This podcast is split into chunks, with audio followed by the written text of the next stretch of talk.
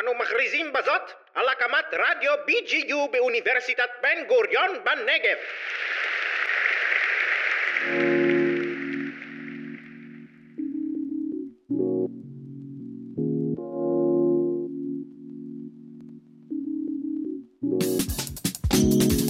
ברוכות הבאות וברוכים הבאים לדיון לכבוד ספרן של פרופסור איילת הראל שלו מהמחלקה לפוליטיקה וממשל ודוקטור שיר דפנת כהה מהפקולטה לעבודה סוציאלית במכללה האקדמית אשקלון. נשים לוחמות בצבא, על מה המהומה? האירוע נערך במסגרת הסמינר המחלקתי של המחלקה לפוליטיקה וממשל באוניברסיטת בן גוריון בשלושה בנובמבר 2020 בשיתוף התוכנית ללימודי מגדר והתוכנית לניהול ויישוב סכסוכים. הנחה ונשא דברי פתיחה פרופסור גיא בן פורת. תודה לכל מי שהצטרפה והצטרף. זה אירוע שכבר תוכנן בשנה שעברה, אי שם דתי באפריל, ואז אמרנו, טוב, נחכה לשנה הבאה, נעשה את זה במפגש אמיתי. כבר איילת הזמינה כיבוד למפגש הזה, אז זה לא קרה, ועם זאת אני מאוד שמח שאנחנו עושים את האירוע הזה על הספר של איילת הראל שלו ודפנה, ושיר דפנה תקוע, להלן איילת ושיר. אני מיד אעביר את, ה, את הבמה לאיילת שתציג את הספר בקווים כלליים, ואז אני אציג את המתדיינות על הספר. אני רוצה לומר בהערה שהיא גם אישית והיא גם קולקטיבית מחקרית, שכמי שהתגייסה בת שלו לצה"ל לפני שבוע וחצי, הספר הזה היה בעיניי, מה שנקרא, בהחלט מעניין בנקודת זמן הזאתי. מכיוון שיש פה, יושבים פה תלמידי ותלמידות מחקר, אני רוצה לומר כאן עוד משהו לגבי החוזקה בעיניי של הספר הזה. איילת ושיר מצליחות, דבר ראשון, להשעות שיפוט שלהן לגבי התופעה עצמה. אם זה טוב או רע שנשים מתגייסות לצבא, וההשעיה הזאת היא מאפשרת להן להקשיב לנחקרות, למוסדות המחקר שלהן, ובעיניי ההקשבה הזאת צריך כאן משהו מאוד משמע, משמעותי. היכולת שלנו כחוקרים וחוקרות, לרגע לשים את השיפוטים שלנו בצד, ולהביט ולהקשיב למחקר שלנו, הוא משהו שהוא הוא, הוא לא מובן מאליו, ואיילת ושיר עושות את זה באופן בעיניי מפורש. אז תודה איילת, והבמה שלך. תודה רבה לכולם. זה מאוד מאוד מרגש להיות כאן. אני באמת אפתח אולי בתודה, אני רוצה באמת לומר תודה לכולכם שהגעתם במציאות המורכבת של ימי הקורונה ובעומס של תחילת הסמסטר, אני יודעת שחלק מכם מחויבים בסמינר המחלקתי, אבל עצם זה שאתם נמצאים פה ומקשיבים ושותפים לנו זה, זה מדהים. תודה רבה לכל הקולגות שסייעו לנו במגוון דרכים במהלך הדרך, ויש המון כאלה, לא יכולנו לעבור את זה בלעדיכם. שיר ואני אסירות תודה. תודה רבה למשתתפי ומשתתפות המושב, לפאנליסטיות, המומחיות שהזמנו. המון המון תודה שהגעתם, שיר ואני מעריכות את זה מאוד ומחכות לפידבק שלכם. ולסיום, תודה גם לתוכנית ללימודי מגדר ולמחלקה לפוליטיקה וממשל שבעצם מאפשרת את הדיון הזה במסגרת הסמינר. אני מודה שאני מאוד נרגשת מהמעמד, זה בעצם תהליך מאוד מאוד ארוך. הספר שלנו יצא כבר בינואר 2020, אבל הקורונה החליטה שיהיה לו מסלול מיוחד משלו, אז גיא הציע שאני אציג את המסגרת הכללית של הספר לפני שנעביר את השרביט למגיבות בעשר דקות או קצת פחות, וזאת לטובת מי שלא מכיר או מכירה את אופי המחקר שלנו, אז אספק הצצה קטנה למחקר, ושיר נמצאת איתנו באולם הזום, אם אפשר לקרוא לזה כך. בתחומי הידע של יחסים בינלאומיים ולימודי ביטחון, מופעים רבים של אי שוויון מגדרי נתפסים פעמים רבות כ... לא רלוונטיים לתחום או לא חשובים. ואחת המטרות המרכזיות של פרספקטיבות פמיניסטיות ללימודי ביטחון היא לחשוף את אי השוויון הזה ולדון במשמעויות שלו. ובהתאם למטרה הזו שאפנו להעמיד בקדמת הבמה של מחקר הביטחון את המציאות של נשים שמשרתות בתפקידים קרביים ולהדגיש את הפוטנציאל שטמון במציאות הזו לערער על הנורמות, על המושגים ועל הידע המבוסס על מלחמה וחיילים אמיתיים ולחתור תחתיהם. כחלק מהניתוח הזה אנחנו מתייחסות גם לדיון העכשווי המתנהל במחקרים ביקורתיים על ביטחון בעניין ההשלכות שיש לפעילות של נשים בתפקיד של מה שמכונה בספרות שחקניות מדינה אלימות, כלומר לוקחות חלק בתפקיד הפעלת אלימות במצבי קונפליקט ומלחמה. עכשיו, כפי שכולכם יודעים ויודעות, הוויכוח על שילוב נשים בתפקידי לחימה בצבא הוא ויכוח בוער ורגיש. בשלושת העשורים האחרונים זהו ויכוח מרכזי גם בישראל וגם בעולם. והנטייה במחקרים פמיניסטיים וביקורתיים מושכת חוקרים וחוקרות לעסוק לרוב במי שמתנגדות למערכת. ולעיתים יותר טבעי לעסוק באקטיביסטיות שוחרות שלום או בנשים שנאבקות לשוויון ולצדק בזירות אזרחיות, כפי ששתינו גם עושות בנפרד ובמקביל למחקר הנוכחי. אבל אני מודה שהמחקר הזה משך אותנו כמו מגנט. הספר שלנו הוא לא עוסק בתיעוד של המאבק של נשים להצטרף לתפקידי לחימה, אלא מתעד את החוויות של נשים אשר כבר השתלבו בתפקידי לחימה ובתפקידים תומכי לחימה בצבא, כדי להיטיב להבין את חוויותיהם של נשים שבחרו במסלול הזה ומצאו את עצמם נלחמות בשתי חזיתות. אנחנו מביאות את סיפור הקרב הכפול שלהן, בחזית ובשדה הקרב הממשי, על החשיפה המתמדת לטראומת הקרב שכרוכה בכך, ובחזית המאבק בכוחות המתנגדים לפריצת הגבולות המגדריים, שהם תולדת התפיסות הפטריארכליות הטבועות בסדר החברתי.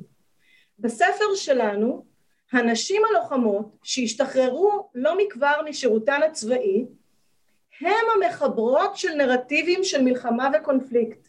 נרטיבים משלהן, שמסופרים באמצעות סיפוריהם האישיים מאוד.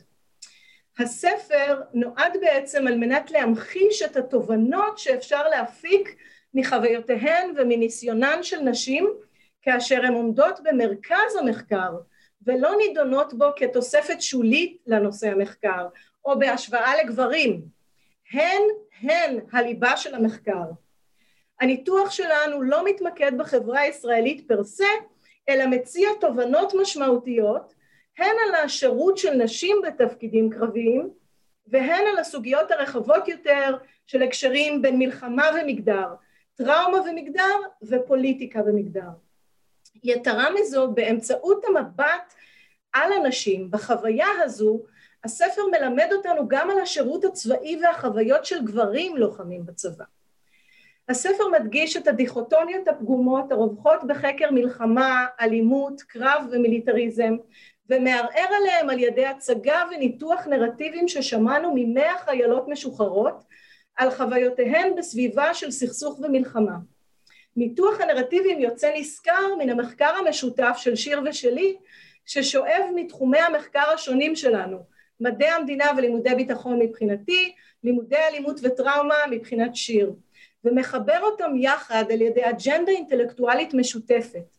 המחקר שלנו מאפשר לבחון באופן ביקורתי את ההגדרות המקובלות בדיסציפלינות שלנו באמצעות המחקר הרב-תחומי. באופן יותר אישי אני אציין שהספר הוא תולדה של מסע משותף שלנו שנמשך למעלה משמונה שנים.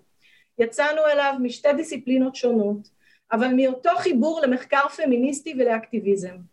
בעבודה האקדמית שלנו מצאנו את עצמנו עוסקות יותר ויותר בביטחון ובחוסר ביטחון. נפגשנו עם לוחמות ותומכות לחימה וראיינו אותם שעות ארוכות. שמענו על החוויות המורכבות, טובות, קשות, מעצימות, על הכאב ועל הקונפליקטים. החוויות שלהן ז'ורות באלימות ובטראומה ובשאלות מוסריות שמתעוררות בכיבוש צבאי של אזורים שיש בהם אוכלוסייה אזרחית ובאותה נשימה חוויות של עיצוב אישיות, אמונה ביכולות והתפתחות אישית. לחקור אלימות פוליטית זה לא פשוט. בכינו איתה, התווכחנו בינינו, צחקנו יחד, שאלנו את עצמנו שאלות קשות על השתיקות של הלוחמות בכמה נושאים שקשורים לחוויות שלהם בשירות הצבאי. מכיוון שהחיים הצבאיים משולבים בחיים אזרחיים בדרכים רבות, לעיתים קרובות לבלי הפרד, אנחנו סבורות שאין לראות במה שמכונה שחקנים מדינתיים, גברים או נשים, כמקשה אחת, כקולקטיב מאוחד שמזוהה עם המדינה, על אחת כמה וכמה כשמדובר בחיילים משוחררים וחיילות משוחררות שיש להם תפקיד ייחודי בממשק שבין החברה לבין הצבא. אפשר שעל ידי חקר הנרטיבים של חיילות קרביות משוחררות על מלחמה ועל אלימות פוליטית שאינם נכללים בדרך כלל בתיעוד המיינסטרימי ההגמוני של מלחמה, נוכל להגיע להבנה חדשה, אל נקודת מבט חדשה, על ביטחון, אלימות, טראומה, סכסוכים מזוינים, מלחמות ונורמות מגדריות. אנחנו מקוות שבאמצעות הדרך שבה אנחנו מציגות ומנתחות את הנרטיבים של הלוחמות, יראו אותם הקוראים והקוראות שלנו כבנות אדם מורכבות, בעלות זהויות מגוונות ולעיתים אף מתחרות. הספר חושף את הפגמים שבדיכוטומיות שבין אה, נשי לגברי, לבין קול ושתיקה, ביטחון וחוסר ביטחון, חוזק ופגיעות. באמצעות גישות ביקורתיות לחקר ביטחון, אנחנו מנתחות את התהליך של שילוב נשים בתפקיד לוחמות ותפקיד, ותומכות לחימה, וגם את האתגרים השונים שהן מתמודדות איתם. אנו ממחישות מדוע נחוץ להפוך חוויות של נשים לחלק משמעותי מחקר טראומת הקרב, קונפליקטים אלימים, ביטחון וחוסר ביטחון. אני רוצה עכשיו לשתף איתכם אה, ציטוט אחד, יחיד, של חיילת, אני רואה שלגמרי לגמרי לא עשיתי עם המצגת וזה בסדר גמור, יש לנו את קתרין מקינון, אה, ואני עוברת לצהלה. היא אומרת כך, כשאתה שם עליך מדים, אתה נמצא במקומות האלה שאתה מרגיש הרבה יותר חסין מאשר כשאתה לא. נגיד עכשיו, כשאני אחזור לשם ואני בלי מדים, או בלי תפקיד, או בלי, יהיה לי הרבה יותר מפחיד, הרבה יותר מגרד ברגשות, הרבה יותר קונפליקטים שיצוצו בי. ברגע שאתה שם מדים, שיש לך תפקיד, ואתה מבין את המשמעויות, יש משהו שאתה מנתק את הדעות שלך, הרבה פעמים את הרגשות, את הפחדים אתה שם רגע בצד. לא אגיד שלא היה חששות או חרדות או דברים כאלה, יש תחושה ששום דבר לא יפגע בי. כשאתה על מדים, כשאתה נושא נשק, יש תחושה שאתה יותר מוגן. אז אני חושבת שעם הנרטיב של צהלה, אה, אני ממש מסוקרנת ומחכה לשמוע את המומחיות שזימנו אה, למושב הזה, אה, לשמוע את חוות הדעת ואת הפידבק לגבי העבודה שלנו. תודה רבה לכולם. איילת, הרבה תודה שעשית פה קצת סדר והבהרות לקראת ההמשך. יש לנו שלוש דוברות לדיון הזה שהן באמת הכי מדהימות שאפשר לחשוב עליהן. שלוש שתרמו ותורמות הרבה מאוד לחשיבה על יחסים בינלאומיים, צבא, פמיניזם, ואני אה, אציג את שלושתן, ואז אנחנו, לפי הסדר הזה אנחנו נלך. הראשונה תהיה פרופסור גליה גולן, פרופסור אמריטה מהאוניברסיטה העברית, אה, יחסים, בינלאומיים במדע המדינה. השנייה, פרופסור אורנסון לוי מסוציולוגיה בר אילן. והשלישית, דוקטור שרה אהרוני, ממחלקת מגדר כאן אצלנו. אה, כל אחת יהיה לה רבע שעה לדבר, אנחנו נחזור אחרי זה חזרה לדיון כאן עם תגובה של איילת ועם שאלות. אז גליה, בבקשה, הבמה שלך, רבע שעה. יופי, תודה רבה.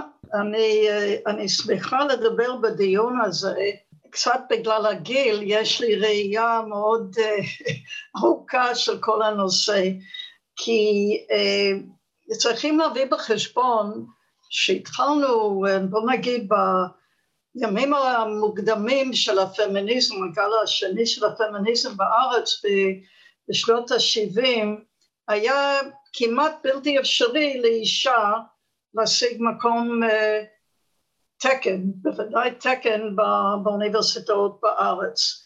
Uh, מישהי שבאה עם ניתוח פמיניסטי לא יכלה לקבל עבודה, פשוט מאוד, היו צריכות, דפני ישראלי בעצם הייתה ראשונה, אבל היא הייתה צריכה די להסתיר את הגישה הפמיניסטית ולהראות שהיא עומדת בתנאים של סוציולוגיה גם בלי ניתוח פמיניסטי.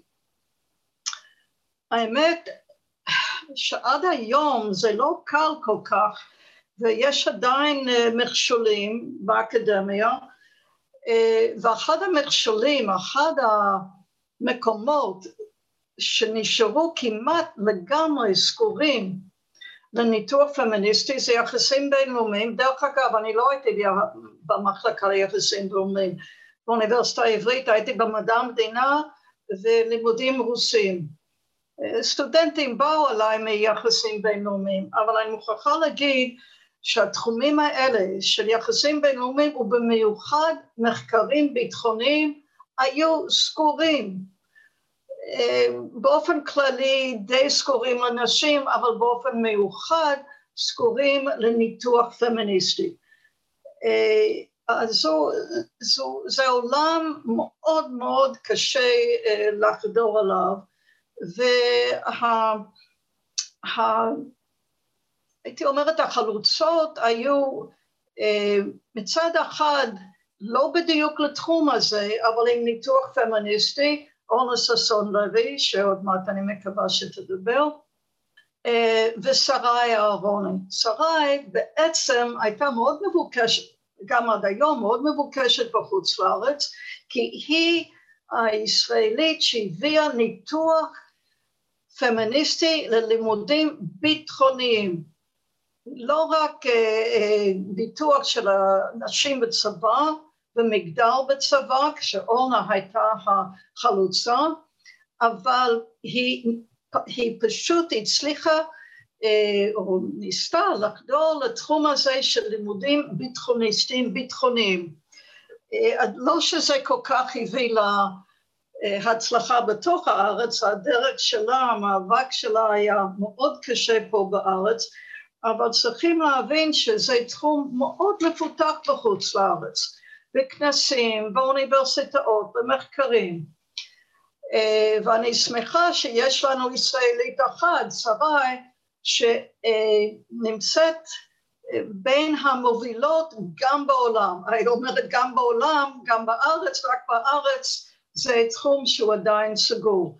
ואם אתם רוצים הוכחות אני אוכל לתת לכם שמות ומחקרים וכולי.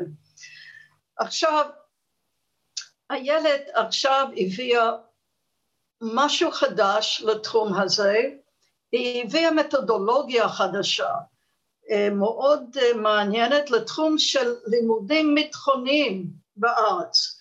אה, תראו, המתודולוגיה הפמיניסטית החדשנית ששנות ה-70 וה-80 זה הנרטיב, ובאמת הביטוח, הניתוח הפמיניסטי הביא באמת את הסיפור האישי, את הנרטיב, אה, בעיקר לסוציולוגיה, גם למדע המדינה, אם כי דרך אגב, לא, זה לא היה כל כך מקובל, היה לי דוקטורנטית פלסטינית שהכניסה, השתמשה בנרטיבים בניתוחים שלה, והיה לי מאבק עם השופטים, אם, אם זה בכלל לגיטימי. בסוף היא קיבלה את הדוקטורט ופרסמה את הספר, סוהר אבו אקסה. בחוץ לארץ סינתיה אינלו אמרה לנו כל הזמן לשאול את השאלה איפה הנשים? איפה הנשים? וזה היה חידוש דרך אגב, חידוש מאוד מאוד חשוב בתחום של יחסים בינלאומיים. אבל הילד הוסיפה עוד משהו, היא הוסיפה את ה-listening guide, את המדריק החשיבה או החשבה, איך אומרים את זה הילד, המדריק של... של מדריך ההקשבה, מדריך ההקשבה בעברית, listening guide באנגלית. כן, אני אוהבת את ה-listening guide של קרול גיליגן. היא לקחה משהו, הרי קרול גיליגן זה, זה פסיכולוגיה פמיניסטית, אבל היא, הילד הוסיפה לזה גם ממד אה, שנתן לנו במקרה שלנו ממד של הבנה אה, לגבי נשים בצבא, נשים ביחידות קרביות. עכשיו אפשר באמת לנהל הרבה דיונים לגבי ההבדלים בין גברים ונשים בצבא ואורנה ששון לוי לפי דעתי אה, תרמה מחקרים מאוד מאוד מאוד חשובים ומעניינים אה, כשהיא בדקה במיוחד אה, נשים ובנים, בנים ובנות אה, בשירות הסדיר. ולדעתי היא הוסיפה הרבה להבנה שלנו לגבי נשים בצבא, גם דרך אגב לגבי גברים בצבא. אבל כאן אני חושבת שהילד לקחה את החוויה את החוויות של נשים, איך הן הרגישו, איך הן אה, התייחסו ואיך הן ראו והרגישו את המקרים השונים, את הדילמות, את הטרגדיות אה, כחיילות. ופה המימד החדש, לפי דעתי, לגבי מימד חדש שיוסיף על ההבנה שלנו גם של הצבא וגם של מגדל. אני רואה בזה תחומה עצומה, וזה היא מצטרפת uh, לשרי ואורנה, שאיילת מביאה כאן הבנה יותר טובה של החוויה הצבאית, uh, במיוחד החוויה הצבאית uh, ביחידות לחימות, היא מביאה הבנה יותר טובה של מגדר בצבא, וגם דרך אגב, וזה לא פחות חשוב, עוד מימד, עוד הבנה יותר טובה של לימודים ביטחוניים. וכאן ברור שזה יש לזה חשיבות לנו, כי אנחנו עדיין בסכסוך אלים, אבל אני מוכרחה להגיד שכאן יש חשיבות בכלל לכל הנושא של שירות צבאי, בכלל, אוניברסלי. ואני חושבת במחקר שלה ובספר שהם פרסמו, אנחנו נתחיל לראות, ובזה יש, אני חושבת, שייכות לתחום גם בחוץ לארץ, נתחיל לראות נושא מגדר כחלק אינטגרלי של לימודים ביטחוניים בארץ. אה, וכשידברו על הנושא הזה, שיסתכלו לא רק על ההבדלים בין אה, ההבדלים המגדריים שהם חשובים, אני חושבת שהם חשובים מאוד, אבל את החוויה עצמה, שזה לדעתי חלק של לימודים והבנה של כל התחום הביטחוני.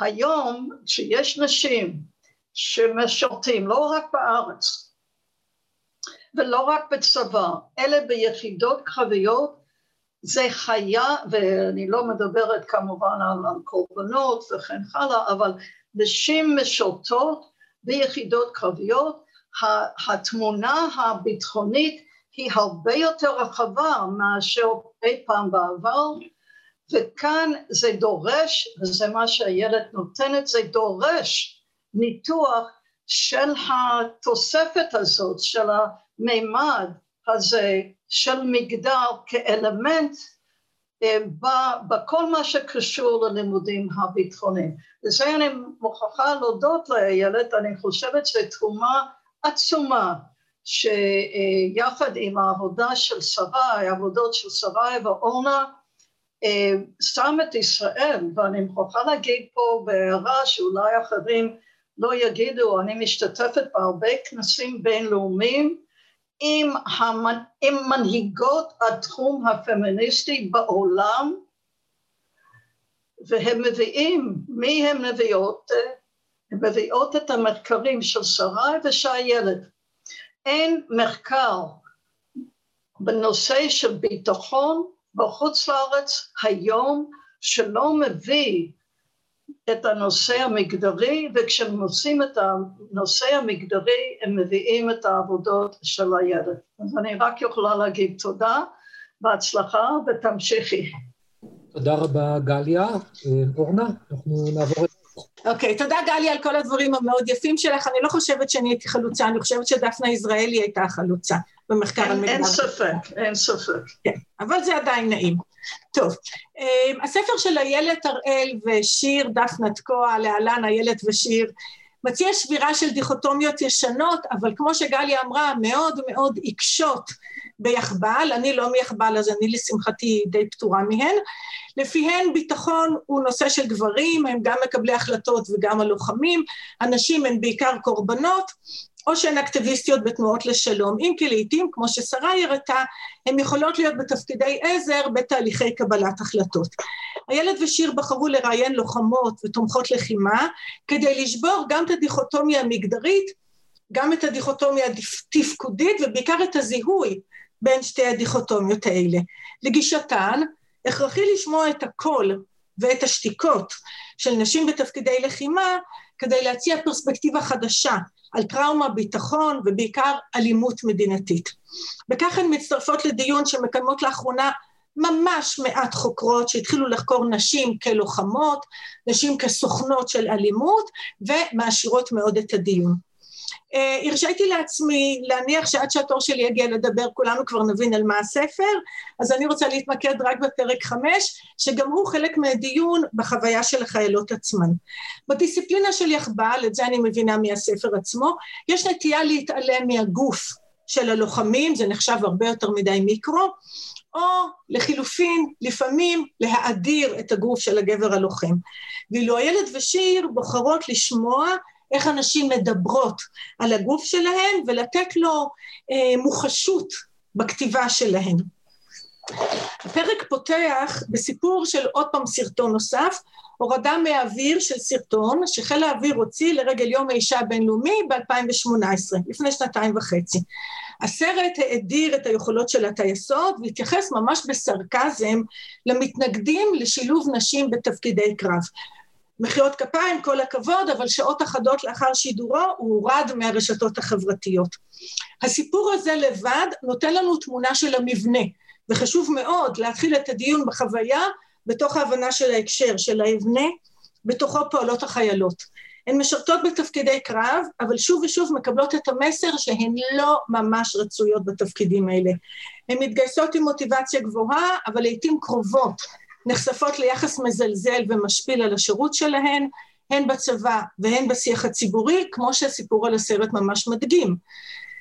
שמעתי אותם במחקרים אחרונים כשהן מתארות שהן לא מקבלות ציוד מתאים, גיא אתה יכול לדאוג, לעתים הן רואות הבדל ברמת האוכל שהן מקבלות לעומת הגברים הלוחמים, הן נתקלות בהפחתות ערך גם מהמפקדים שלהם, גם מקולגות וכמובן בשיח הציבורי. ובפרק של הילד ושיר, זה מופיע כשהן מתארות שהן לא מקבלות אחריות סמכות ואמון, כשהגברים נשלחים שוב ושוב לפעולה, גם על חשבון נשים הרבה יותר מתאימות. אז אין ספק שהחוויה הגופנית של הנשים והדיבור המוגפן שלהם ניתנים להבנה רק מתוך הקונטקסט של הקונפליקט שאותו הן מתארות כבר בתחילת הפרק. ואז הן נוצרות ושואלות, אם המלחמה עושה מבנים גברים, מה היא עושה מנשים? נשים שמשתתפות בה, מה זה עושה להן? שאלה נהדרת בעיניי. כדי להבין, את, לענות על השאלה, הן מביאות את קולות הנשים שמדברות על החוויה הגופנית שלהן, וכמובן עונות בעוד הרבה דרכים.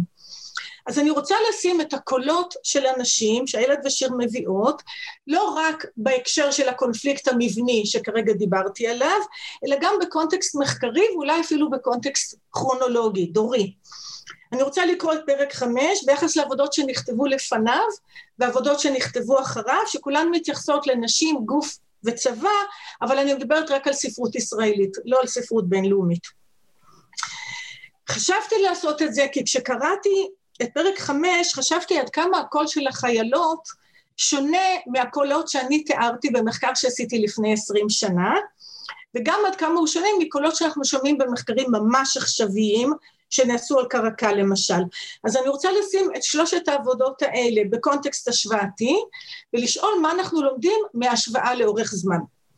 מחקר הדוקטורט שלי משנת 2000, טענתי שנשים בתפקידים גבריים מקוות לקבל הערכה והכרה בתפקיד שלהם, באמצעות חיקוי ואימוץ של פרקטיקות של חיילים קרביים על ידי האופן שבו הן מדברות, שבו הן הולכות, שבו הן נושאות את הנשק, לובשות את המדים וכדומה.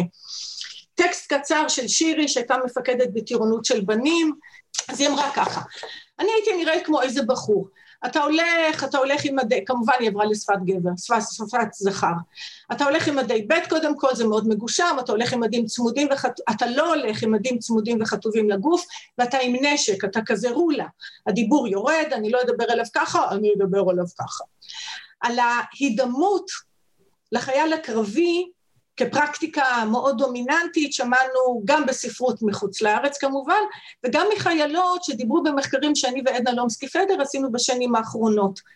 הנטרול של הנשיות והקפדה על נראות גברית מעניקים להן לא רק סמכות וכוח, אלא גם הגנה מפני המבט הגברי המחפצן, אולי אפילו הגנה מהטרדות מיניות, יכול להיות.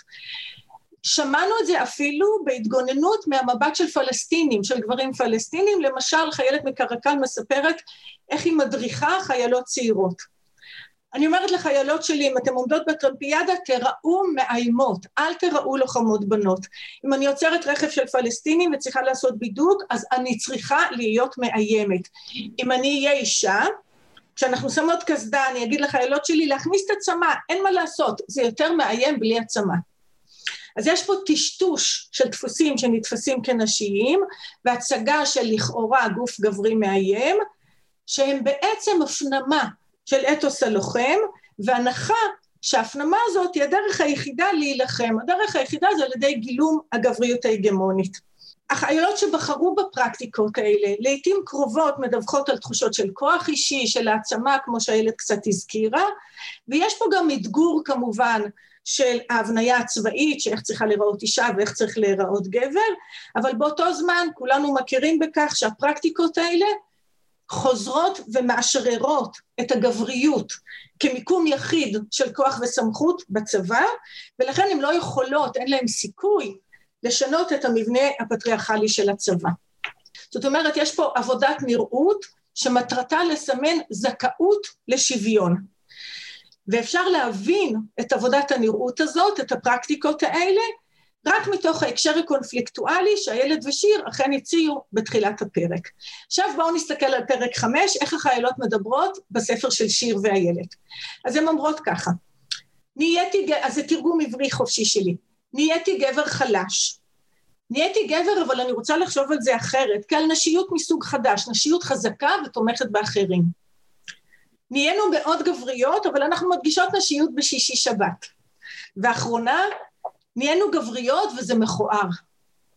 אחרות תיארו סוגים של אי נוחות גופנית מגדרית, כמו החיילת שתיארה את עצמה כקטנה במיוחד, ואז האתגר הפיזי הוא הרבה יותר קשה. לא מעט מתארות התרחקות ודחייה מהדמות הגברית שהן גילמו בצבא אחרי שהן משתחררות, מה שאני ועדנה לומסקי פדר קראנו המסע הכפוי בחזרה אל נשיות ראויה. המסקנה הראשונה של הכותבות היא שיש כאן מגוון רחב של קולות ממוגדרים, ממש ריבוי של תפיסות של doing gender. לאנשים אין חוויית מגדר אחידה בתפקידי לחימה, והטענה הזאת בפני עצמה שוברת את הדיכוטומיות שהעבודה שלי שמרה. אמ, מה שחסר לי כאן, ואני אחזור על זה קצת שוב בסוף, זה המשגה של ההבדלים. מאיפה נובע ההבדל בין הנשים השונות? האם ההבדל נובע מגוף קטן מול גוף גדול? או מהתפיסה המגדרית השונה שיש בקורס טיס לעומת הסביבה של קרקל למשל? מסקנה שנייה של הכותבות היא שחוויית הנשים שונה מסיפור הגברים במלחמה, כי הדילמה העיקרית שלהם היא האם להתנהג כגברים. מרביתן הציגו מתח בין הרצון להיענות לדרישה להתנהג כמו גבר לבין ההתנהגות, התנגדות, סליחה, לבין ההתנגדות לדרישה הזאת, מתח שהילד ושיר מדברות עליו בהרחבה, וזו טענה מאוד חזקה שכמובן עולה מהזיהוי של צבאיות עם גבריות. גם כאן חבל לי שהילד ושיר לא מתווכחות איתי בספר שלהן, או לפחות נוגעות בהבדל בין הממצאים שלהן לממצאים שלי. כי אני בעצם טענתי שיש אסטרטגיה אחת ויחידה, שאנשים בתפקידי לחימה כמעט מוסללות אליה, בלי דילמות, בלי רפלקסיביות, ואילו הילד ושיר מראות מגוון הרבה יותר רחב של תגובות, ואפשרויות של אייג'נסי בעצם של נשים, של רפלקסיביות והתלבטות, שעולות מתוך מודעות מגדרית הרבה יותר גבוהה, אני חושבת. כאן אני רוצה לעצור ולדבר על עבודה ממש חדשה, של מסטרנטית בשם נוי יעקובוב ברנסקי, שאושרה באפריל 20 לפני פחות מחצי שנה. נוי חקרה את קרקל, היא כמובן שירתה בעצמה בקרקל לפני כן, והיא שואלת אם יש כבר 20 שנה גדוד של לוחמות, האם זה עושה הבדל? האם הוותק עצמו עושה הבדל? לתדהמתי הרבה, וגם לתדהמתה של נוי, למרות שהיא שירתה שם, היא מצאה ממצאים לגמרי שונים, גם ממני וגם מאיילת ושיר. בראיונות עם חיילות ששירתו בחמש שנים האחרונות, זאת אומרת ממש מחקר מאוד עכשווי, היא שמעה שהן בחרו בשירות לעשות פרפורמנס נשי מודגש. זאת, תוך כדי מאבק מתמשך על שוויון מגדרי בפעילות המבצעית עצמה, ועל הגדרה של נשיות כשוות ערך לגבריות מבחינה מקצועית. תקשיבו לטקסט של תמר, זה הטקסט היחידי שאני אביא. אנחנו היינו בנות מאוד בנותיות. כאילו אני לא הגעתי כזאת, אבל הייתה לי מישהי בכיתה שממש אהבה ורוד ונצנצים. אז זאת הייתה המלחמה שלנו. אצלנו הייתה מלחמה על להיות בנות. אני קניתי מצעים ורודים שאני לא אשכח מי אני בלב. חברות שלי היו מאוד חכמות, וגם אני, דיברנו מאוד רציונליות, והיינו מאוד טובות בפן המקצועי, והיה לנו פוע דוב על יד המיטה. והמפקדים היו מתחרפנים מזה. היינו מסתובבות בבסיס בוואנזי, פיג'מות כאלה, לי היה וואנזי של הפנתר הוורוד, לחברה שלי היה וואנזי של פוע דוב, ולשלישית הייתה של ינשוף, ואף אחד מאיתנו לא הייתה לוחמת פחות טובה. היא מסכמת, וזה עדיין תמר, העניין הוא לתת שנייה ניגוד מהמקום הזה שהוא מאוד מאוד ממוגדר. זה היה אחד היתרונות של להיות בנות בצבא, היה מקום להתנהגות הזאת, כאילו אנחנו יצרנו את הסביבה. בטקסט הזה יש ממש אייג'נסי, כי ברור שהבחירה להיות לוחמת כאישה דורשת עבודה, זה לא משהו שבא בקלות, אם התפקיד הקרבי דורש מדים מלוכלכים ושטח ומסעות כבדים וכושר, כדי לעשות את זה כאישה את צריכה לעשות עבודת מגדר ספציפית, מאומצת, מחושבת. יותר מזה, יש פה התרסה, זה ברור, כנגד התרבות של החי"ר, כן, שהן אומרות המפקדים התחרפנו מזה, אשר מעידה על סוג של אוטונומיה מגדרית. אם נשיות נתפסת בצבא כפחותת ערך, אנחנו אומרות שנשיות היא שווה בערכה לגבריות, והיא לא, מאפ... לא פוגעת בתפקוד המקצועי שלנו, להפך, הם אמרו שהלוחמות חכמות יותר כי יש להן ניהול אסטרטגי טוב יותר, והנוכחות שלהן משפרת את כל המבצעיות של הגדוד כולו. אז החיילות בקרקל היום, ואני לא אומרת שזה בכל הגדודים המעורבים, אבל בקרקל, אם אתן דואגות על הזמן אז אני, לא, אני עומדת לסיים. אמ, כן, אז החיילות בקרקל היום אמ, רוצות להוכיח שאפשר להיות לוחמות כנשים, שהנשיות לא פוגעת ואף משפרת את התפקוד המבצעי של הגדוד. אני חושבת שזה לא מקרי שהן מדברות ככה בגדוד שקיים כבר עשרים שנה. ש-70 אחוז מהלוחמות בו הן נשים, ושיש להם איזשהו ביטחון כבר בתפקוד המקצועי שלהם. ואולי זה אפילו קשור על זה שהן שומרות על גבולות של שלום ולא באמת משתתפות בלחימה באופן קבוע. אז שלושת המחקרים שלי, של איילת ושיר ושל נוי, מציגים יחס מאוד מאוד שונה של אנשים לגוף שלהם ולדוינג ג'נדר בתוך הקשר של לחימה. יש כאן מעבר דורי, כמובן, מתפיסה של חיקוי של גברים כאפשרות אפשרית, אפשרות אפשרית יחידה, להתלבטות עצומה מול זה, שאת זה איילת ושיר מראות, ועד בחירה בפרפורמנס מאוד נשי בגדוד מסוים שהצעירות היום מראות. מה שברור הוא שבשלוש האפשרויות עדיין אתוס הלוחם הוא במרכז, הוא הציר, והן מעצבות את עצמן ביחס אליו, אבל המימוש של אתוס הלוחם מהווה פה אמצעי במאבק שלהן לשוויון מגדרי. היחס שלהן אל אתוס הלוחם הוא הכלי להגיע או להדגים או להפגין שוויון מגדרי. אז עכשיו צריך לשאול האם הבדלים בין שלוש העבודות נובעים מהבדל דורי, למשל עלייה בשיח הפמיניסטי ובמודעות פמיניסטית מדור לדור, או שזה קשור לתפקיד עצמו, אצל הטייסות יש מיעוט נורא קטן של נשים, בקרקל אין רוב גדול, האם זה המקור להבדל? צריך לשאול על זה שאלות, ובעיקר אני רוצה לשאול, וזה המשפט האחרון, האם הדוינג ג'נדר השונה שלהם משפיע גם על היחס שלהם לאלימות הצבאית? כי אחרי הכל הן סוכנות של אלימות צבאית. האם הן יותר ביקורתיות כשיש להן עמדה של אייג'נסי ואוטונומיה מסוימת גם כלפי האלימות, או להפך, הן משתתפות יותר בהתלהבות באלימות כי הצורך שלהן הוא להוכיח עד כמה הן מתאימות לאתוס הלוחם, גם אם הן עושות את זה כנשים למשל. אז הנה, כבר יש לנו נושא למאמר משותף, איילת. תודה רבה. אורנה, הרבה תודה, ואני אכן דואג לשאלתך. אה, שרי, בבקשה. טוב, אני רוצה לברך את איילת ואת שיר אה, על הספר החשוב הזה, ובשבילי, בעיניי, הוא, הספר וגם השיחה שמתנהלת כאן עכשיו הם, אה, הם הזדמנויות אה, מאוד מאוד חשובות להזכיר שהיום בישראל הנשים שמתגייסות עכשיו הן נשים שהסבתות שלהן, ואולי אפילו הסבתות רבות שלהן, כבר היו חיילות. זאת אומרת שמדינת ישראל היא אחת המדינות היחידות בעולם שיש לנו כבר כמעט שלוש או ארבע דורות של נשים שהתגייסו לשרת בצבא. והמקרה הזה הוא חלק מההיסטוריה של, של הרבה מאיתנו, והנושאים האלה הם מאוד מאוד חשובים, ואני ממש ממש מודה לך איילת על הספר ולאורנה ולגליה ולכל מי שבעצם נמצאות, ב, ב, ב, נמצאות בחזית של המחקר, שמאפשר לכל אנשים, בין אם הם שירתו בצבא או לא שירתו בצבא, להבין את, ה, את ההיסטוריות האלה. זה ממש ממש חשוב. אז תודה. אמ, אז אני אתחיל בשאלה ההיסטורית. נהוג לומר שההיסטוריה של המלחמה נכתבת על ידי מנצחים. ואולי זאת הסיבה לכך שהתיאוריה הצבאית הקלאסית עוסקת כמעט תמיד בנקודת המבט של לוחמים, גנרלים או מנהיגים שהם גברים. כלומר, הקושי למצוא את הנשים במלחמה ובהיסטוריה של מלחמות, אנחנו יודעות, הוא קשור באופן עמוק לכך שהזכות ללחום, אה, במרכאות אני שמה את זה, כי זאת לא תמיד זכות, אמ, הייתה שמורה באופן פורמלי רק לגברים, והם כמובן גם היו הגיבורים של תהליכי שלום, אה, ונהנו מחלוקה של שלל מלחמתי, לא כולם, בין אם זה טריטוריה, רכוש, עבדים, נשים או מעמד פוליטי. לפי ההיסטוריה הזאת, שידועה לנו אה, נגיד כמה אלפי שנים, נשים משתתפות בקרב רק בתנאים קיצוניים או במקרים יוצאי דופן. אה, מבחינה פורמלית אנחנו יודעות שזה סיפור דווקא אה, חדש, הוא מתמסד כשיש לנו צבאות מודרניים, מלחמה מודרנית, צבאות קבע.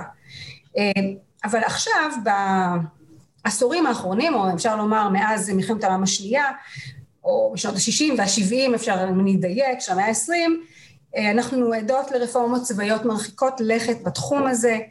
אנחנו יודעות שלמרות השונות הגדולה אה, בין המדינות שחברות בנאט"ו, כמעט כולן מאפשרות כניסה של נשים לצבא, אה, כולן מרימות מגבלות וחסמים, פותחות אקדמיות צבאיות לנשים, יוצרים מערכים ארגוניים לשילוב נשים. היום יש לנו אה, מדינות אה, מובילות בנאט"ו שיש בהן נשים במקצוע של טיס, שריון, שיטור ואפילו צוללות, ההכנסה של נשים בצוללות במדינות נורדיות קשורה למה שאנחנו מכירות בתור דוקטרינה של ה-total inclusion, נכון? total inclusion זאת השפה שמשתמשות בה מדינות מסוימות, אה, בשוודיה למשל החזירו עכשיו את השירות חובה בצבא השוודי ב-2017 אחרי שביטלו אותו ב-2010 אה, ועכשיו החובה לשירות צבאי נהייתה ג'נדר ניוטרל, זאת אומרת גם אה, בנות וגם בנים בשוודיה בגיל 16 מקבלים היום צו גיוס, אה, אבל מה שמעניין זה שבעוד שבשיא של המלחמה הקרה 85% מהגברים בשוודיה התגייסו לצבא, היום רק 4% מהצעירים ברי גיוס למעשה בסופו של דבר התגייסו. אז מה שאנחנו לומדות מזה שיש לנו מגמה. אמ, פחות אנשים מתגייסים, פחות מלחמות שמבוססות על חיל רגלים וקרבות ישירים, אבל השירות הצבאי נהיה יותר שוויוני. אמ, אז מבחינה השוואתית הלחץ הזה המתגבר לקיים שוויון מגדרי בתוך מדינות דמוקרטיות מביא לעלייה במספר של נשים בכל מיני צבאות, בישראל זה סיפור אחר, אבל הדבר הזה קשור גם לשינויים במבנה של צבאות ובצורות לחימה. אז הקריאה שלי את הספר הזה נטועה בתוך ההקשר הגלובלי והדרמטי הזה, וגם בהקשר המקומי של הניסיון המתמשך של שירות צבאי לנשים בישראל. ובכלל אני נוטה לחשוב על מלחמה מתוך גישה היסטורית. אה, והגישה כזאת מתבוננת במציאות העכשווית וגם בעבר, במטרה לשים לב לשינויים, ולא כדי למצוא דפוסים חוזרים, או חוקים. אז למרות שנדמה לנו שלחימה היא פעולה שמזוהה באופן מוחלט עם גבריות, יש הרבה עדויות היסטוריות שתומכות, ויש לנו טענות היסטוריות שתומכות בטענה הזו, בפועל המציאות היא הרבה יותר מורכבת.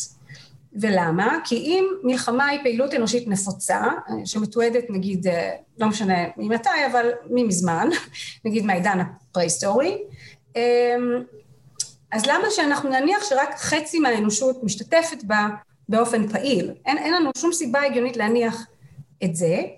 אמ, ולדעתי ההנחה שרק גברים נלחמים היא עומדת בסתירה למה שאנחנו יודעות על האוניברסליות של המלחמה, כלומר שמלחמה היא תופעה שחוצה תקופות היסטוריות אה, ותרבויות ויש לה הרבה מאוד פנים ומופעים. אז על מנת להבין מה קורה במציאות, כלומר לא ממה שמספרים לנו באותה היסטוריה שנכתבה על ידי המנצחים, אין לנו ברירה אלא לחשוב אה, מעבר לכל מיני תבני, תבניות בינאריות. וזאת הכותרת של הספר של איילת ושיר, uh, Breaking the Binaries, והספר הזה לדעתי מציע מבחינה רחבה זה לתרגל חשיבה ביקורתית ביחס להיסטוריה ולמציאות העכשווית של תפקידים של נשים וגברים במלחמה, וגם בשלום, ולגלות שבתנאים מסוימים, למשל במדינת ישראל בעשור, בעשורים האחרונים, נשים ממלאות תפקידים של לחימה. מחקרים קודמים על נשים חיילות בישראל, כמו שצוינו כאן, כמו שמחקרים של אורנה, וגם מחקרים של דפנה יזרעאלי ונירה יובל דייוויס אפילו בשנות ה-80, יש לנו כמה מחקרים כאלה שהיו בשנות ה-80. אמ, מהמחקרים האלה אנחנו למדנו שהצורה של הארגון של הצבא משפיעה מאוד על הדפוסים של גיוס ואימון של נערים ונערות ללחימה, וגם על ההתנהגויות המגדריות שלהם בתוך הארגונים הצבאיים האלה. ואני חושבת שאורנה צודקת שהמחקר של איילת הוא בעצם, חייבים לקרוא אותו כנדבך נוסף על המחקרים הקודמים, ובאמת החדשנות שבמחקר הזה, לדעתי, זאת ההקשבה לקולות של החיילות. אז אני רוצה לחזור לשאלה של ההקשבה ולקולות האלה. ואני חושבת שהכוח של הספר הוא טמון בכך שהוא לא עוסק בצבא עצמה או במלחמה כתופעות, אלא הוא מושך אותנו כל הזמן, מתעקש שנקשיב לנרטיבים של החיילות והנשים חיילות האלה. כלומר, אתן, לדעתי, אתן מתעקשות, יש רעש, שומעים את זה או שרק אני שומעת? הכל, אה, אוקיי. אמ, מתעקשות להתעלם מכל המסע הכבד, התיאורטי והפוליטי שמונח על הגב של חיילות ישראליות, ופשוט להקשיב להן. אמ, עכשיו, בזה אני מסכימה שהכניסה שלנו כחוקרות, כנשים לתוך האקדמיה, זו דוגמה לאופן שבו ברגע שיש חוקרות שעוסקות בנושאים האלה, אנחנו יכולות פתאום לשאול שאלות חדשות ולהקשיב לנשים שלא הקשבנו אליהן ולפתח שדות מחקר שלא היו חשובים קודם. אז פעם לא היו לנו בכלל נשים היסטוריוניות או פילוסופיות פוליטיות או רופאות שיכלו לתעד נרטיבים, ואנחנו יכולות לעשות את זה. אמ, וזה חשוב כי הקולות של החיילות האלה, כשאני קראתי אותם, אז הם מזכירים לי ומהדהדים את הסוגה הספרותית הגברית של אה, War Memoirs, שמופיעה בהיסטוריה אה, המערבית והלא מערבית כבר במאה, אני חושבת, ה-16-17, עם המצאת הדפוס, ומגיעה לשיא אחרי מלחמת העולם הראשונה. אה, והיא כמובן, מי שמכירה את ההיסטוריה של אירופה יודעת עד כמה זיכרונות מלחמה של גברים, זאת סוגה דרמטית אה, בעיצוב של הדמות של החייל האזרח והגבר כאזרח. ובניגוד לזה אין לנו זיכרונות מלחמה של נשים, אה, אפשר לקרוא את נתיבה בן יהודה, אבל באמת אין לנו זיכרונות מלחמה של נשים, ולכן לדעתי ההקשבה הזאת היא קריטית כי היא גם עדות היסטורית, היא לא רק מחקר פוליטי, סוציולוגי, היא גם עדות למאה נשים שהתראיינו, זה הרבה מאוד, זה הרבה מאוד, זה מחקר ממש ממש ענק. אבל להקשיב לנשים חיילות זה לא פשוט, אני באופן אישי מאוד מתקשה בזה, ואני uh, חייבת להגיד שזה ספר שצריך לקרוא אותו בחתיכות, אי אפשר לקרוא אותו בבת אחת, יש שם טקסטים קשים, uh, אבל מעבר לזה, יש את המסע, אני רוצה לחזור למסע הפוליטי, או למסע שמונח על הגב, על הכתפיים של חיילות uh, יהודיות. אנחנו יודעות שחיילות יהודיות סימלו עוד טרם קום המדינה את האתוס הציוני השוויוני, שהיום אנחנו יודעות שהוא יותר מיתוס מאשר אתוס, לא משנה, ומאוחר יותר, משנות התשעים, עם המאבקים של ארגוני נשים וחברות כנסת לשנות את חוק שירות ביטחון, שבאמת שונה בשנת 2000, ולפתוח את כל תפקידי הלחימה האלה לנשים, אז השירות הצבאי גם הפך לאתר של פוליטיקה פמיניסטית ליברלית שעוסקת בבחירה אישית, בהגשמה עצמית, בשוויון הזדמנויות של קבוצה מאוד ספציפית, אבל עדיין. ועכשיו, בשנים האחרונות, אנחנו גם יודעות שכל השאלה של השילוב הראוי אמ, היא אה, יושבת על המתח בין דת ומדינה, וגם זה מונח על הכתפיים המסכנות של חיילות בצה"ל, על הזכות שלהם לשיר בטקס יום הזיכרון או לא לשיר בטקס יום הזיכרון, זאת אומרת עליהם נופלת הזהות הקולקטיבית של כולנו, אה, אני אומרת את זה בציניות, ו... ואני חושבת שאיילת ושיר בחוכמה כמין חוקרות ילידיות, אני אומרת, כי, כי אתן ישראליות, אתן יהודיות, אתן חילוניות, אתן בעצמכן שירתתן בצבא, אתן כותבות מתוך פרוקסימיטי, מתוך קרבה, אמ, וזה יתרון גדול שמאפשר לכן לשים בצד את כל השאלות הגדולות ופשוט להקשיב למה שהחיילות האלה אומרות. שהרבה פעמים אה, זה מה שפמיניסטיות בכלל אומרות, שנשים רוצות שיקשיבו להן. אה, אבל כדי לסבך את הדברים עוד יותר, ואנחנו יודעות את זה, החיילות הישראליות ממלאות תפקיד בוויכוח נורמטיבי ותיאורטי גלובלי, לא רק בישראל, אה, במחקר על פמיניזם, צבא ומלחמה. ואיילת ושיר מאוד מודעות לזה, ומתעקשות למקם את המחקר שלהן דווקא בתוך הספרות על פמיניזם וביטחון, שזה ה-Feminist Security Studies ו-Gender ו-Security Studies. ויש איזה רגע בספר שאתן מתארות את שפת הגוף של חוקרות פמיניסטיות אה, כשהן אה, לומדות שאתן חוקרות אה, לוחמות. פתאום הן מתחילות לנוע בחוסר נחת, הן אומרות, אה, מעניין, מעניין, אבל הן לא כל כך מרוצות. וזה באמת נושא מורכב. למה זה נושא כל כך מורכב? כי בקרב פמיניסטיות שחוקרות ביטחון ויחסים בינלאומיים, וגליה רמזה לזה וגם גליה, אני חושבת שמה, יש הסכמה על הנחת יסוד נורמטיבית חשובה, והיא שהסיבה שאנחנו חוקרות מלחמה היא כי אנחנו חושבות שעל ידי ההבנה של המחיר האמיתי של המלחמה, והמחיר הזה הוא אנושי, הוא סביבתי, הוא תרבותי, אנחנו נוכל לצמצם את הנזק ואת האלימות שכרוכים במלחמה, ולפעול בצורה טובה ואחרת ליישב סכסוכים ועוינות, ולפעול למען שלום, נכון? כלומר, הרבה פעמים המוטיבציה לחקור מגדר ומלחמה מגיעה מתוך הרצון לצמצם את ההשפעות הקשות של המלחמה. ולכן גם הרבה מחקרים על נשים באזורי סכסוך בשנים האחרונות מתמקדים בהשפעות שליליות של מלחמה על נשים כקורבנות של אונס למשל, מלחמה, ו... או בפעילות שלום של נשים. אז הנטייה או המתחים האלה יוצרים איזשהו מתח מובנה במפגש בין חוקרות פמיניסטיות לבין חיילות, אני חושבת שאורנה יכולה לדבר על זה הרבה, כי היא עשתה את זה, אמ, כי חוקרות פמיניסטיות מתעניינות בהשפעות ההרסניות של המלחמה, וחיילות מזדהות אה, לעיתים קרובות עם המטרות של ארגונים צבאיים, והנה עוד תבנית בינארית שאיילת ושיר אמ, מבקשות לערער, הן פשוט מציעות פתרון פשוט, לגשת אל השדה מתוך גישה אמפתית ולא שיפוטית.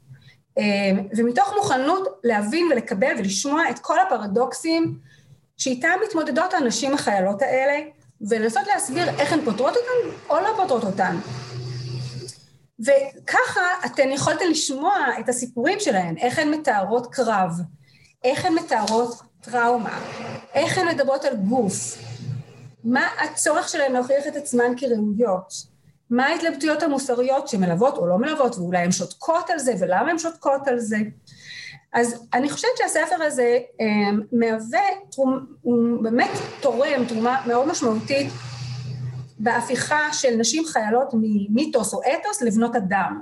כלומר, במובן הזה שאנחנו אה, זקוקות לסוג כזה של ידע כדי לקיים שיחות הרבה יותר מורכבות כחוקרות וגם כאזרחיות שחיות במדינה שיש בה שירות חובה אה, לנשים, וגם במדינה שנמצאת בשכשוך מתמשך ומקיימת כיבוש צבאי וכן הלאה, כלומר כל השאלות האלה הן לא מנותקות ואנחנו חייבות להמשיך ולפתח את הידע שיש לנו עליהן כנשים שנמצאות בשוליים של אה, תהליכי קבלת החלטות על הנושאים האלה, כן? זאת אומרת זה כמובן לא משתנה.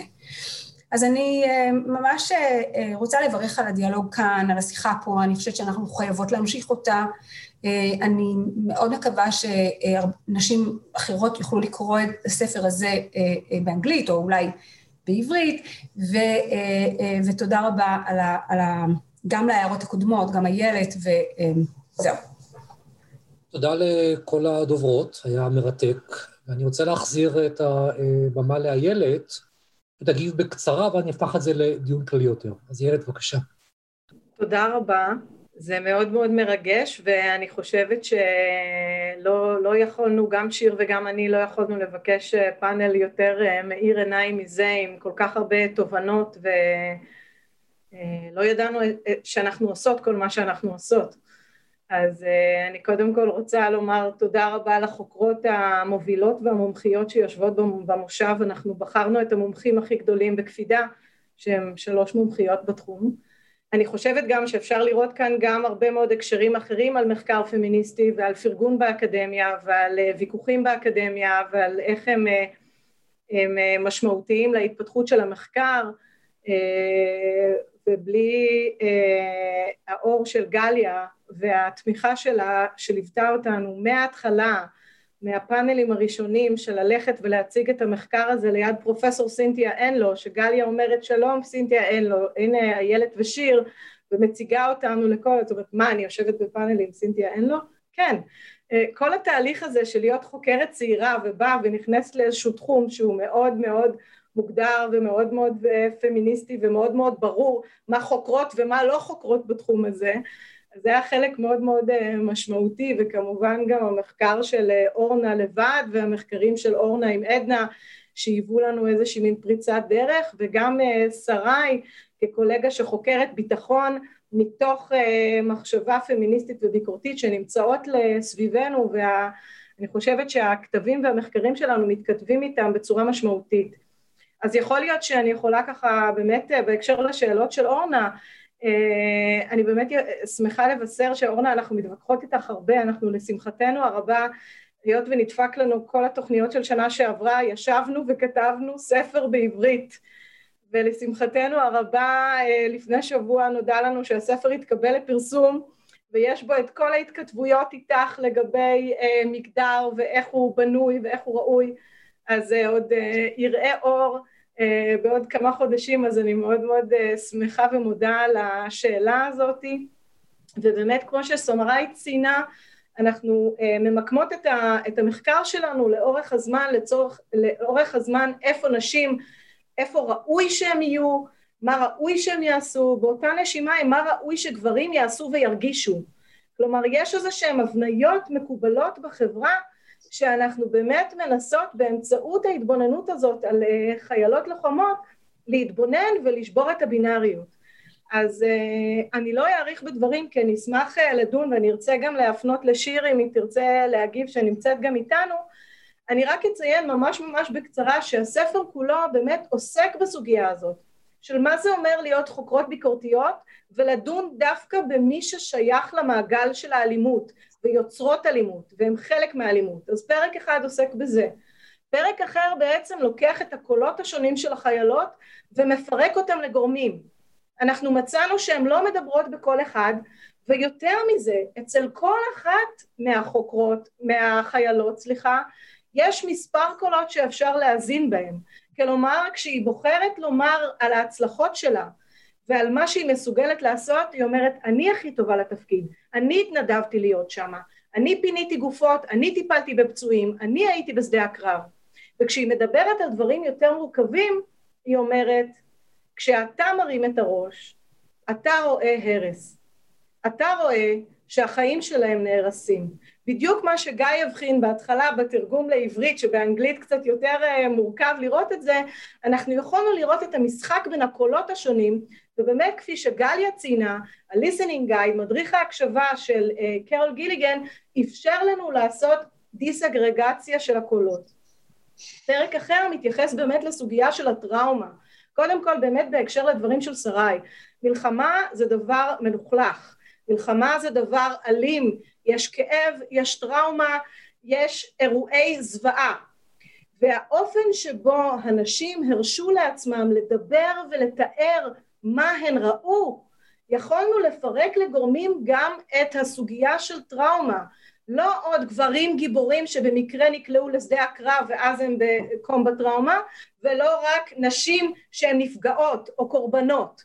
לא, נשים יכולות להיות גם אלימות וגם נפגעות וגם לחוות טראומה מקרב ובעצם לעשות איזושהי חשיבה מחודשת על כל התהליך הזה. כמו שאורנה תיארה, הפרק הנוסף עוסק באמת בגוף, בחוויה של הגוף, ולכן אני לא אעריך את זה על הדיבור, ואלמנט נוסף שהכנסנו בפרק האחרון הוא מה זה אומר להיות חוקרות מתוך הקונפליקט. מה זה אומר לכתוב על קונפליקט שאני ושיר נמצאות בתוכו, אנחנו גרות בו, אנחנו, אנחנו שותפות למה שקורה מסביב, אנחנו היינו חיילות, הילדים שלנו חיילים, או יהיו חיילים, זה מאוד מעניין לגבי הפוזיציונליטי של איפה החוקרות נמצאות ואיך אפשר לכתוב על זה, וכמה מורכבות זה מביא לתוך כתיבה של מחקר, וגם אני חושבת שאלמנט נוסף אולי מתעד את המעבר למלחמה החדשה.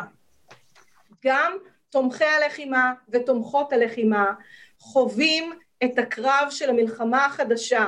הם אולי לא רואים את הלבן בעיניים אצל האויב, אבל הם חשופים לכל כך הרבה אלימות, לכל כך הרבה היבטים של המלחמה החדשה, ולכן ראוי לשים לב בשדה הקרב החדש אה, לא רק ללוחמים שהם פיזית בקרב, אלא גם מי שמסתכל או מסתכלת בלוחות הפלזמה הגדולים ורואים את הקרב, הקרב מגיע אליהם. אז uh, באמת uh, תודה רבה על ההערות ועל התובנות המרשימות האלה. שיר, לפני שנקבל שאלות, את רוצה להוסיף? תודה. קודם כל, תודה רבה. Uh, אני, אני מאוד מתרגשת ואני מודה לכל אחת ואחד גם בחשיבה ולדוברות. אני חושבת ששני דברים שאני רוצה להגיד, ואני מודה על, על האתגור והאתגר שהצבתם בפנינו. אחד, אני חושבת שהספר הוא משקף איזשהו תהליך גם אה, אה, בייחודיות שהילד ואני באות בדיסציפלינות שונות. וחלק מה... הוא משקף את התהליך שגם אנחנו עברנו, התהליך המתודולוגי והתהליך האקדמי שאנחנו עברנו ברמה של אה, שתי דיסציפלינות שמתייחסות אחרת לגמרי, עבודה סוציאלית ו... אה, פוליט, אה, פוליטיקה וממשל, יישוב סכסוכים, ובאמת המפגש הזה, ובהסתכלות כל פעם מזווית ראייה אחרת ובדיקה, לראות שבאמת אין, יש הרבה קולות, ולעצור את עצמנו ובאיזשהו מקום, אני אקרא לזה בצניעות של חוקרות, להגיד, רגע, אנחנו יודעות, משכילות, באות מדיסציפלינות, קוראות את כל הספרות מעבר, אבל יש כאן ידע שהלוחמות באות ללמד אותנו. ואורנה, דיברת על זה כל כך יפה, כי הנה, הדור הבא, הן כבר באות ללמד אותנו תהליכים חברתיים שאנחנו אולי כבר מתעכבות כחוקרות. זאת אומרת, אנחנו מדדות אחרי השטח. ואני חושבת שאני רוצה לשתף אה, במשהו קטן שאני חוויתי בכל הנושא של ההפתעה.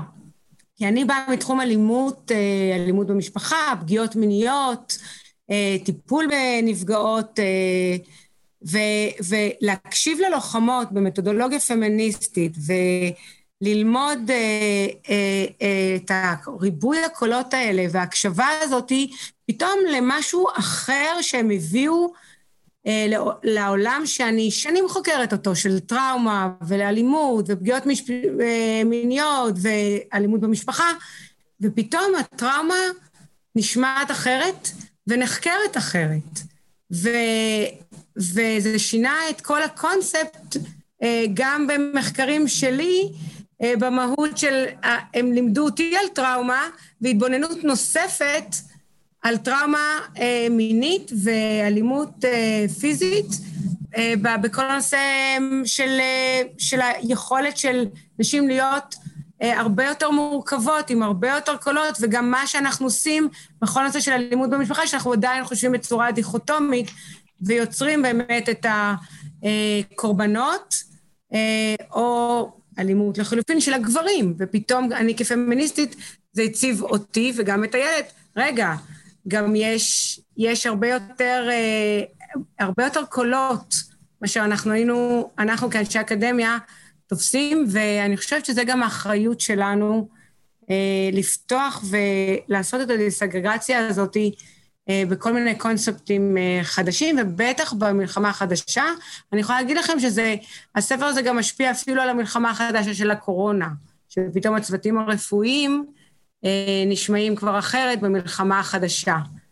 אה, זהו, זה מה שעד כאן, מה שאני רוצה להגיד. תודה רבה, שיר. אה, קטונתי מלסכם, תכף ניקח את זה לשאלות, אני רוצה לומר שיושבים תלמידי מחקר, תלמידות מחקר, יש פה גם משהו ללמוד לא רק על איך עושים, איך מדברים על מחקר. שהפאנל הזה הוא בהחלט אה, שיעור טוב לכל מי שיושב כאן ועוסק במחקר, על איך מדברים על מחקר ואיך מנהלים שיח אה, ביקורתי ומפרה. אז תודה לכל המשתתפות. שאלות מהקהל, מישהו, מישהי רוצה, ולא ראיתי משהו בצ'אט, אז אולי מישהו רוצה פשוט להיכנס ולומר משהו. הנה שרית. גיא, אני רוצה להגיד משהו. קודם כל תודה וברכות לשיר ולאיילת, אה, ותודה למשתתפות בפאנל. אני רוצה לשאול שתי שאלות, כאילו אני עוד לא קראתי את הספר. אבל בזמנו עדנה לומסקי פדר בספר שלה כאילו לא הייתה מלחמה דיברה על, נר, על נרמול המלחמה ודרגות שונות של נרמול המלחמה ואני תוהה מה קורה עם ה... כאילו מה... מי מהחיילות האלה מדברות על המלחמה, על, ה, על ההשתתפות שלהם בלוחמה כטראומה, ומי מהחיילות אומרות לא, זה, זה לא נגע בי, זה לא, לא קרה לי כלום. וכיצד זה קשור למלחמה חדשה במובן שאורי בן אליעזר מדבר עליו, במובן של מלחמה חדשה לא רק בגלל הטכנולוגיה, אלא מלחמה חדשה שמתנהלת בין צבא לבין אה, ארגונים או, או אוכלוסייה אזרחית, אוקיי? זהו, זאת השאלה שלי. איילת, בבקשה. תודה רבה. זה באמת אה, שאלות מעולות. אנחנו אמנם לא הגענו מכיוון הסוציולוגי למחקר הזה, אבל אנחנו בפירוש אה, אה, התמודדנו עם השאלות האלה, ואנחנו באמת אה, התמקדנו הרבה מאוד על המובן של איך חווים את החוויות האלה של מלחמה ושל קרב. כל הלוחמות שלנו היו בחזיתות שהן חמות, שהן אקטיביות, הן כולם היו ערות לאירועים אלימים או שהם עצמם היו עדות לכאלה שנפצעו לידם, שנהרגו לידם וכולי.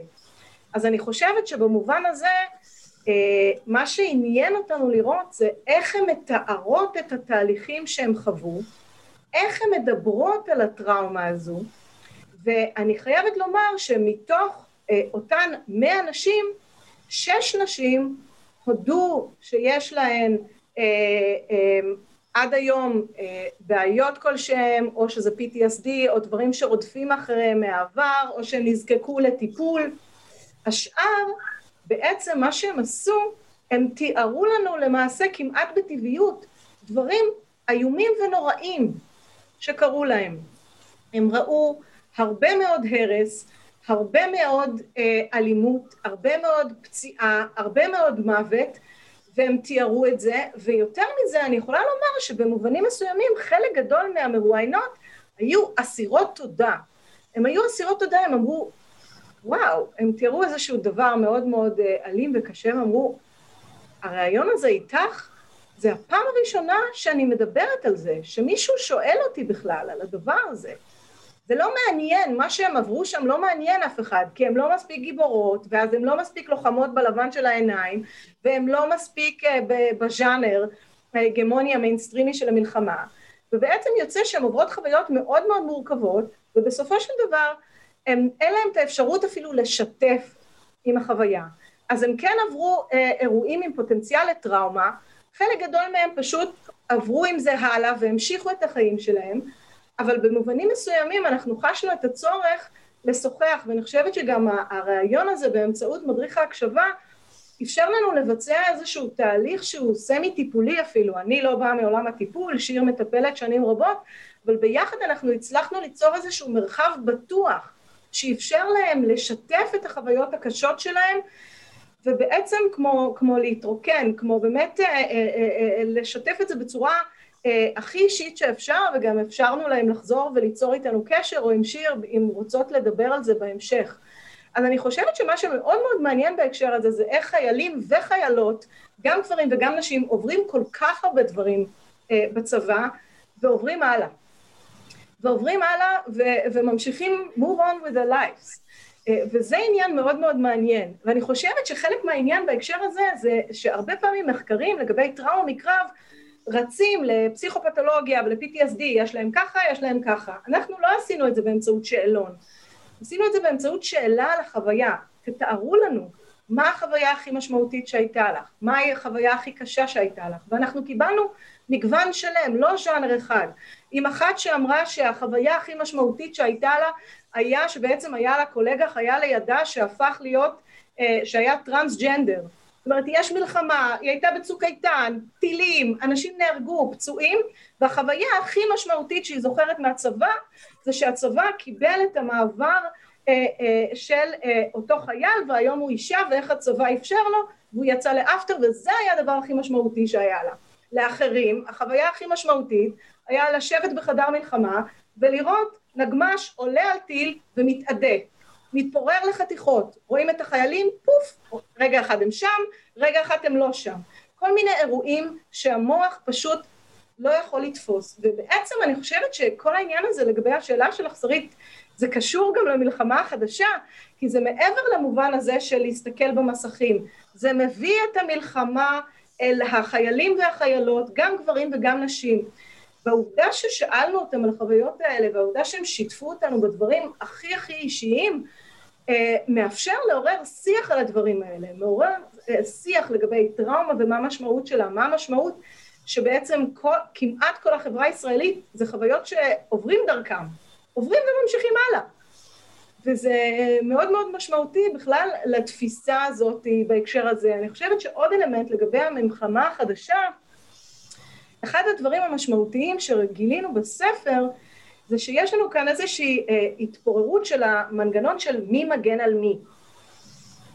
אם לצורך העניין מאוד מאוד ברור בכל הספרות המלחמה, גברים יוצאים לקרב, מגנים על נשים וילדים, או מגנים על העורף.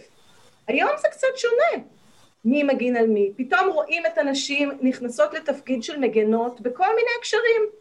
הן יושבות בחמ"ל, בחדר מלחמה, ומגנות על מי שנמצא בשדה הקרב. והם עוברים דרכם בחמ"ל ואומרים להם, תשמרו עלינו טוב טוב. והן רואות את הטרוריסטים מגיעים והם אומרים להם כך ואחרת, ושוב, יש את השאלה הצדדית של מי זה טרוריסט ומי לא, אנחנו לא נידרש לה כרגע, אבל הם רואים את האויב, או אויב לכאורה, מגיע ומנסה לפגוע. אנחנו רואים כאן כל כך הרבה היפוך תפקידים, אנחנו רואים נשים שהן אה, אה, לצורך העניין חובשות קרביות, נכנסות פנימה והן אומרות, אני חייבת לפנות את הגופות עכשיו, כי תארי לך מה קורה אם החיילים יראו את החברים שלהם שרופים, מתים, פצועים, זה יפגע בהם. כל מיני היבטים אחרים שנשים הן מגנות, הן לא רק אה, אה, דואגות, כמו ethic of care, הן ממש מגינות, they are the protectors, protectors of the state, protectors of the men. ואנחנו רואים איזה היפוך אה, תפקידים ככה מעניין בהקשר הזה. אני רוצה לתת עוד, עוד אפשרות לשאלה. ניצה, בבקשה. אה, אמרת שהן מדברות הרבה על הדברים הקשים שקורים להם, ההרס, ההרג, ואיך הן מעכלות את זה, איך הן חוות את זה. מה שאני רוצה לשאול, מכיוון שהן אה, לוחמות או קרובות ללחימה, האם הם דיברו על הדברים הקשים, האיומים והנוראים שהן עשו? ואם okay. אוקיי. כן, איך הם דיברו על זה? האם זה השאיר עליהם איזשהו חותם, או שהם עשו את זה כי זה מה שעושים בצבא? אוקיי, okay, זו שאלה, זו שאלה מעולה וגם מאוד מאוד קשה. זאת אומרת, הרבה פעמים אה, אה, ששיר ואני, לא רק שעשינו את הדיסאגרגציה של הקולות, גם בדקנו איפה היו השתיקות. אה, אני חושבת קודם כל אם לשים את זה בצורה השוואתית, בדרך כלל לוחמים ולוחמות שמגיעים לצבא ויוצאים החוצה, הנרטיב המרכזי שהם מחזיקים ומחזיקות הם הנרטיבים של הצד שלהם של הקונפליקט. זה לא דבר שונה. כשאנחנו מסתכלים על ממוארס, כמו ששרה הזכירה, של חיילים בריטים או אירופאים, קנדים או אמריקאים, הם מדברים בדרך כלל על הצד שלהם. זה לא היה שונה אצל הלוחמות. הם התמקדו בתיאור של הצד שלהם וגם התמקדו בטראומות של הצד שלהם. אבל אנחנו יכולנו למצוא גם הרבה אמפתיה כלפי הצד השני, אנחנו יכולנו למצוא אה, הקשרים של אה, אה, תיאור, כשאתה מחזיק נשק, שוב זה הכל עובר ללשון זכר אה, גוף שני, כשאתה מחזיק נשק, אתה מחזיק את החיים של הבן אדם. הם תיארו, הן מבינות מה הן עושות, והם גם אה, התייחסו אה, בצורה אה, עקיפה להרס שמעורב אה, אה, ב- בלחימה, בעיקר ב- בזירה של אה, השטחים ועזה. בשטחים של לבנון קצת פחות. אז למשל, אם הם, אה, כפי שאמרתי ממש ממש בקצרה, כשהם דיברו על הצלחות שלהם או דברים שהם עשו, הם אמרו, אני עשיתי, אני בחרתי, אני עשיתי וכולי, וכשהם אה, אה, דיברו על דילמות מוסריות הם עברו לגוף שני זכר, אתה, והם דיברו, אתה רואה הרס, אתה מבין שלא כולם אשמים שם, אתה מבין ש... וכולי, זה היה להם מין דיבור עקיף שאנחנו הבחנו את זה בספר כבעצם דיבור בשתיקה או שתיקה בדיבור, כי הם אמרו ולא אמרו. ובמובן הזה אני חושבת שהם כן יכולנו למצוא ביקורת לגבי המדיניות של המדינה, הרבה מאוד ביקורת על הממשלה. הרבה מאוד ביקורת על ראש הממשלה, על השרים בממשלה שהגיעו לשם, נכנסו להם בין הרגליים לחמ"ל או, או לשדה ורצו להצטלם, הם עם התמונות שלהם, אחרי זה הם חוזרים לירושלים ואנחנו אוכלות פה חרא. כלומר הרבה מאוד הקשרים כאלה וגם הם דיברו על כך שבעצם אה, אה, חלק מהם ראו את החיילים אה, מהצד שלהם כילדים. הם רק ילדים, אני יודעת שהוא נכנס לעזה, יש סיכוי טוב שהוא הולך להיהרג ולא לחזור משם בחיים. מה אנחנו עושים? בואו נגמור עם הסכסוך הזה, בואו נשתדל לגמור עם הסכסוך הזה. אלה הקולות שהם, okay. אוקיי. שהם הביעו בהקשר הזה. איילת, בכל הדוגמאות שאת נתת, ביקורת על המדינה, מה שרציתי לשאול אם הם תכלס אמרו, וואו, הורדתי אותו, איזה כיף. וואו, נתתי לו בעיטה. איזה, איזה, איזה, ח, איזה חיים הם, הכנסתי, הכנסתי להם מכות. לא ביקורת על המדיניות. אז אני, אז אני אחדד את זה. הם דיברו בצורה מאוד מאוד אה, ישירה דווקא על ההצלחות שלהם, על איך הם הצליחו להעביר את האיש הזה את המחסום, ואיך עשיתי את זה, והוא שלח לי מכתב תודה אחר כך, ואלה הדברים שהם בחרו להדגיש. את העוולות הם דיברו כמעט רק בגוף עקיף, כלומר בעקיפין, לא אני הרגתי מישהו, ו, ו, ובכלל אני חייבת לומר שהשיח שלהם לא היה שיח מיליטריסטי, הוא גם לא היה שיח פציפיסטי, אבל הוא, הוא נע איפשהו בציר שבין להיות מגויסות ומורעלות אה, לבין להיות משוחררות, והרבה מהם דיברו בלשון הווה. גם אם מישהי משוחררת כבר חמש שנים, יש לנו את הטווח של השנים מהשחרור, היא עדיין דיברה, אני לוחמת, אני עושה, אני יורה, אני לובשת, הם דיברו בלשון הווה כשהם תיארו את מה שהם עשו. עוד שתי שאלות אני רואה שאני רוצה לתת להם הזדמנות, אז ג'ני בבקשה, ואחרי זה עומרה. תודה. אני מצטרפת uh, למילים של גיא על איכות הפאנל, זה משמח מאוד להיות פה. ושאלה שאולי יעניין גם את תלמידי המחקר שלנו פה, איילת, אני זוכרת בימים הקודמים, כשהיית בתחילת uh, תהליך הכתיבה, אז uh, ועוד לא היה חוזה מאוקספורד וכולי, אז, אז דאגת קצת על הנושא הישראלי, עד כמה זה אכפת לעולם. ושמענו מהדוברות עד כמה אה, המחקר שלך והנושא הזה באמת חשוב לעולם. אולי יש לך כמה תובנות לתלמידים שלנו שיש להם חששות כאלה על נושא המחקר שלהם כשהם אה, על ישראל ואולי מודאגים שלא יהיה לזה המשך מחקרי. אני רוצה לתת לעומרה בבקשה לשאול ואז אני אתן לכם את שתיהם ביחד. עומרה, היי. אהלן, תודה. אז בעצם השאלה שלי אה, לאיילת ולשיר היא אה, נוגעת לשלב של הראיונות עוד. אה, אני בעצם מנסה להבין לגבי קולות שעלו, גם אם הם לא נכנסו כולן לספר והם כן בראיונות, לגבי ה... דיברת קודם על איזושהי חמלה שהם הפגינו כלפי הצד השני, ובעצם יש איזשהו יתרון של שוליות בכך שאנשים נמצאות בתפקידים גבריים, אה, או מתנהגות, מתנהגות כגברים ובאזור שהוא כביכול לא להן. עכשיו, אנחנו יודעות את זה שהרבה פעמים במרחבים שבהם יש גברים, נוכחות של אישה יכולה להוריד את מפלס האלימות, אה, בין אם זה אלימות מילולית, בין אם זה אלימות פיזית, במרחבים מסוימים, כן, אני לא מדברת על מקומות של אלימות במשפחה וכאלה. אה, לדוגמה, גברים הרבה פעמים לא, לא יעזו להגיד, לדבר על נשים כמו שהם מדברים בינם לבין עצמם, בנוכחות של אישה נוספת הרבה פעמים. אה, ופה יש איזשהו יתרון של שוליות בהיבט הזה שהנשים אה, יכולות גם לתת איזשהו, אה, נאמר אם יש, הבאת קודם איזושהי דוגמה על זה שהם ראו הרס וחורבן ואיך שהם הרגישו עם זה, אז נאמר, אותי זה לקח לאיזושהי דוגמה, נגיד במחסום, שבו חיילים גברים יכולים להיטפל לאדם פלסטיני שלא לצורך או במידה מוגזמת, ושנוכחות של נשים יכולה פה להרגיע את המצב ו, ולעזה, ו, ו, ואולי להביא משהו דווקא מהמקום שלהם כנשים, שנכון, זה, אני מדברת על משהו שהוא בעצם מחוב, שהן מחוברתות אליו. אז, אז אם, זה מש, אם זה זה קולות שעלו, אה, על היתרון הזה בהיבט הזה, שיש פה איזשהו כוח להן, ולא רק בדוגמה כמו לשים אה, אה, פיג'מה של הפנתר הוורוד, שזה משהו שאולי יהיה להם יותר נוח להציג, כי אנחנו כנראה לא נצפה שאיזשהו חייל יסתובב עם פיג'מה של הפנתר הוורוד בבסיס, נכון?